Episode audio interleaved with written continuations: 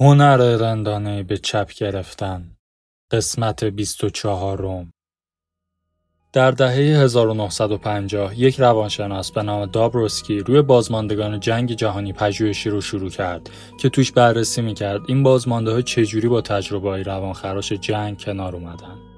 اینجا که میگم لهستانه در نتیجه اوضاع خیلی تخمی و مخوف بود.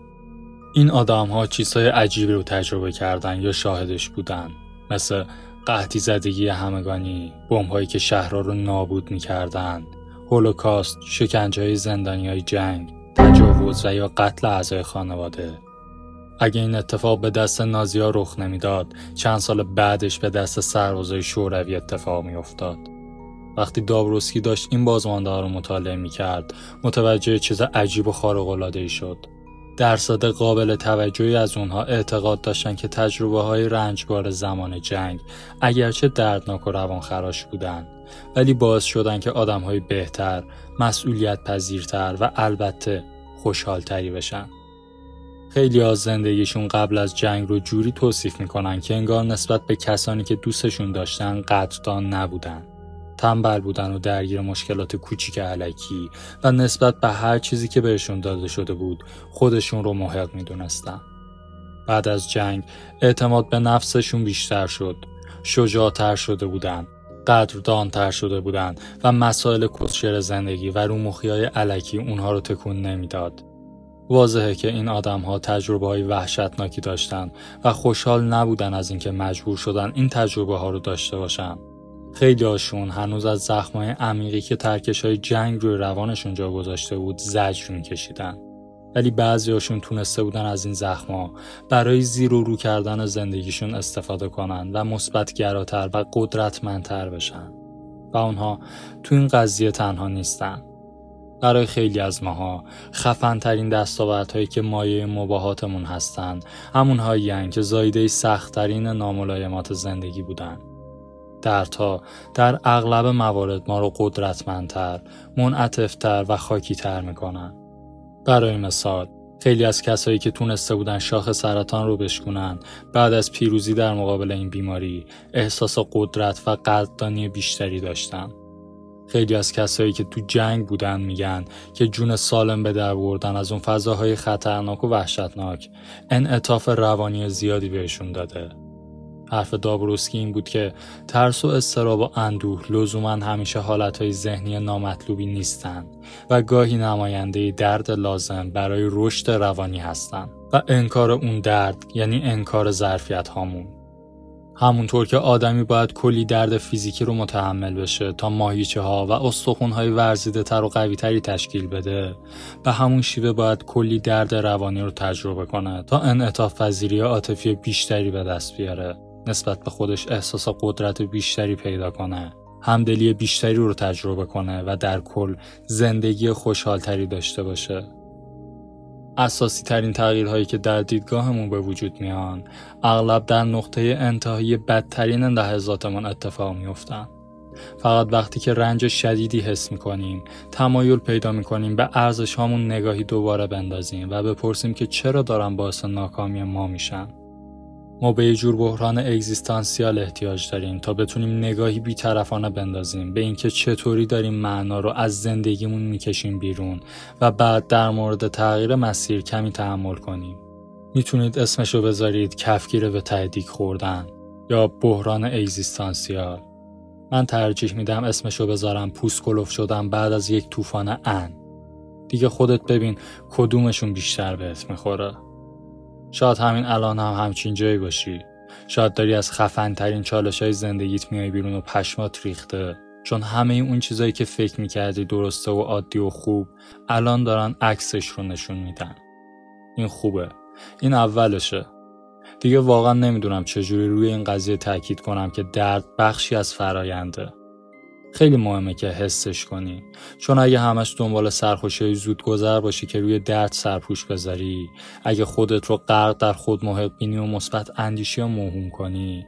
اگه خودت رو با ماریجوانا و الکل و متاع‌های دیگه خفه کنی هیچ وقت انگیزه لازم برای تغییر رو پیدا نمی کنی. وقتی جوون تر بودم هر وقت که یک video player یا استریو جدید برای خونه می گرفتیم همه دکمه رو فشار می دادم. همه کابل ها رو وصل و جابجا می کردم فقط برای اینکه ببینم چی چی کار می‌کنه. با گذشت زمان یاد گرفتم که کل سیستم چجوری کار می‌کنه و چون بلد بودم چجوری کار می‌کنه اغلب اوقات تنها کسی بودم که ازشون استفاده می‌کرد. مثل خیلی از بچه های هم نسل خودم پدر و مادرم به من مثل یک نابغه با قابلیت های استثنایی نگاه می‌کردن. برای اونها. این قضیه که من می‌تونستم با قابلیت های مختلف ویدیو پلیر کار کنم. حتی بدون اینکه به دفترچه راهنما نگاه کنم. مثل این بود که من تسلای بعدی هستم. آره راحته که به نسل پدر مادرهامون نگاه کنیم و به ترسشون از تکنولوژی های جدید بخندیم.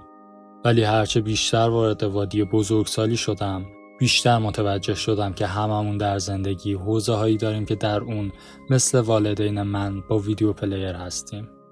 ما میشینیم و سرمون رو میخارونیم و میگیم آخه چجوری؟ در حالی که واقعا قضیه خیلی ساده است به سادگی اینکه بری و دکمه ها رو فشار بدی. همین. همیشه ایمیل هایی دریافت می‌کنم که آدم ها سوال های از این قبیل ازم پرسیدن و سالهای سال نمی‌دونستم چی باید جوابشون رو بدم. یه دختر هست که پدر و مادرش مهاجر هستن و همه زندگیشون پول جمع کردن که دخترشون رو به دانشکده پزشکی بفرستن. ولی الان توی دانشکده پزشکی و ازش متنفره. اون نمی‌خواد زندگیش رو وقف پزشک شدن بکنه. در نتیجه بیشتر از هر چیزی تو دنیا می‌خواد از دانشگاه بیاد بیرون. ولی حس می‌کنه گیر افتاده. اونقدر گیر افتاده که توی اینترنت به یک غریبه ایمیل میده و ازش یک سوال واضح و احمقانه می‌پرسه. چجوری از دانشکده پزشکی انصراف بدم؟ یا یک پسر دانشجو است که روی معلم خصوصیش کراش داره و هر بار در مورد هر نشونه ای هر خنده، هر جوک، هر بگو بخندی کلی خیال پردازی و فکر می‌کنه و یک ایمیل 25 صفحه‌ای برام می‌نویسه که توش در نهایت نتیجه گیری می‌کنه که چجوری دعوتش کنم بریم بیرون برای شام. یا مادر مجرد که بچهاش بزرگ شدن و درس و دانشگاه رو تموم کردن. علاف و بیکار میگردن و روی مبلای خونه دراز شدن. دستشون تو جیب مادره و به فضای شخصیش احترام نمی‌ذارن. اون می‌خواد که بچهاش برن پی زندگی خودشون. می‌خواد خودش هم بره پی زندگی خودش. ولی خیلی میترسه که بچهاش رو از خونه بیرون و از خودش دور کنه. اونقدر میترسه که از من می‌پرسه چجوری ازشون بخوان که از خونه من نقل مکان کنن. اینها همون سوال های ویدیو پلیری هستن. از بیرون که نگاه می‌کنی جوابش خیلی ساده است. فقط خفش و انجامش بده. ولی از دید این آدم ها که به قضیه نگاه کنی این سوالا خیلی مبهم و پیچیده و گنگ هستن. معماهای اگزیستانسیال که با کلی چیستان بسته بندی شده و همینجوری توی یک سطل پر از مکعب های روبیک ریخته شده. سوالهای ویدیو پلیری خنده دارن. چون جواب برای هر کسی که یکی از اونها رو داره سخت به نظر می‌رسه و برای کسی که نداره آسونه. مشکلی که اینجاست رنجه.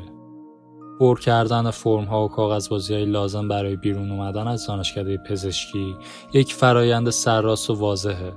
ولی شکستن قلب والدین نه. دعوت کردن معلمت به یک شام به اندازه به زبون آوردن کلمه ساده است ولی ریسک آبروریزی و رد شدن دعوت خیلی پیچیده تر به نظر می‌رسه. اینکه از کسی بخوای از خونت بره یک تصمیم واضح و تمیزه. ولی این حس که داری بچهات رو تو زندگی تنها می‌ذاری همچین حسی نداره. بیشتر دوران بزرگسالی و جوانی مشکل استراب اجتماعی داشتم. بیشتر اون روزها با بازی های کامپیوتری خودم رو سرگرم کردم و شبها با مشروب خوردن و علف کشیدن و اینجوری حواسم از بیقراری پرت می‌کردم. سالها فکر صحبت کردم با یک غریبه. مخصوصا اگه اون غریبه جذاب جالب محبوب و باهوش باشه به نظرم غیر ممکن میومد سالها با یک سرگردونی توی کوچه و خیابون راه می‌رفتم و از خودم سالهای احمقانه ویدیو پلیری میپرسیدم. مثل اینکه آخه چجوری؟ چجوری همینجوری میره سمت یک آدم و باش حرف می‌زنی؟ چجوری یه نفر می‌تونه همچین کاری بکنه؟ همه جور باورهای احمقانه ای در این باره داشتم. مثلا اینکه تو اجازه نداری با کسی صحبت کنی مگه اینکه دلیل موجهی برای این کار داشته باشی؟ یا اینکه خانم ها فکر می‌کنن اگه برم جلو و بگم سلام پس می‌خوام بهشون تجاوز کنم. مشکل اینجا بود که عواطف من واقعیت هام رو تعریف می‌کردن. چون حس می‌کردم آدم ها نمی‌خوام با هم حرف بزنن. باور داشتم که آدم ها نمی‌خوام با هم حرف بزنن. و در نتیجه سوال ویدیو پلیری من مطرح می‌شد که چجوری آدم ها به راحتی میرن جلو با یکی حرف می‌زنن. چون نمی‌تونستم چیزی که حس می‌کنم رو با چیزی که هستم از هم جدا کنم. قادر نبودم از خودم بزنم بیرون و دنیا رو همونطوری که هست ببینم. یک جای ساده که دوتا آدم خیلی راحت می‌تونن به سمت همدیگه برن و با هم صحبت کنن. خیلی از آدم ها وقتی درد یا خشم یا اندوه میاد سراغشون هرچی دستشون هست رو می‌ذارن کنار و سعی می‌کنن همه حساشون رو سر کنن. هدفشون اینه که به سرعت به اون حال خوب که داشتن برگردن. حالا شده با مواد یا اینکه خودشون رو گول بزنن به ارزش های تخمشون برگردن. یاد بگیر دردی که انتخاب کردی رو حفظ کنی. وقتی ارزش جدیدی رو انتخاب می‌کنی یعنی انتخاب می‌کنی که شکل جدیدی از درد رو وارد زندگیت کنی. ازش لذت ببر. مزه مزش کن. با آغوش باز بپذیرش و بعد بدون اینکه تاثیر مخربی روت بذاره عمل کن. نمی‌خوام بهت دروغ بگم. این قضیه قرار اولش خیلی غیر ممکن به نظر برسه ولی می‌تونی ساده شروع کنی. ممکنه حس کنی نمی‌دونی چی کار باید بکنی. ولی قبلا هم در این مورد حرف زدیم. تو هیچی نمی‌دونی. حتی وقتی که فکر می‌کنی می‌دونی واقعا نمی‌دونی چه گوی داری می‌خوری. پس واقعا چی برای از دست دادن داری؟ زندگی یعنی ندونستن و به هر حال یه کاری کردن. همه زندگی همینطوریه. هیچ وقت تغییر نمی‌کنه. حتی وقتی خوشحال هستی یا وقتی چت پاره ای حتی وقتی که برنده جایزه ویژه بانک میشی و یک ناوگان جت اسکی می‌خری باز هم نمی‌دونی چه گوی داری می‌خوری. هیچ وقت این رو فراموش نکن و هیچ وقت از این قضیه نترس.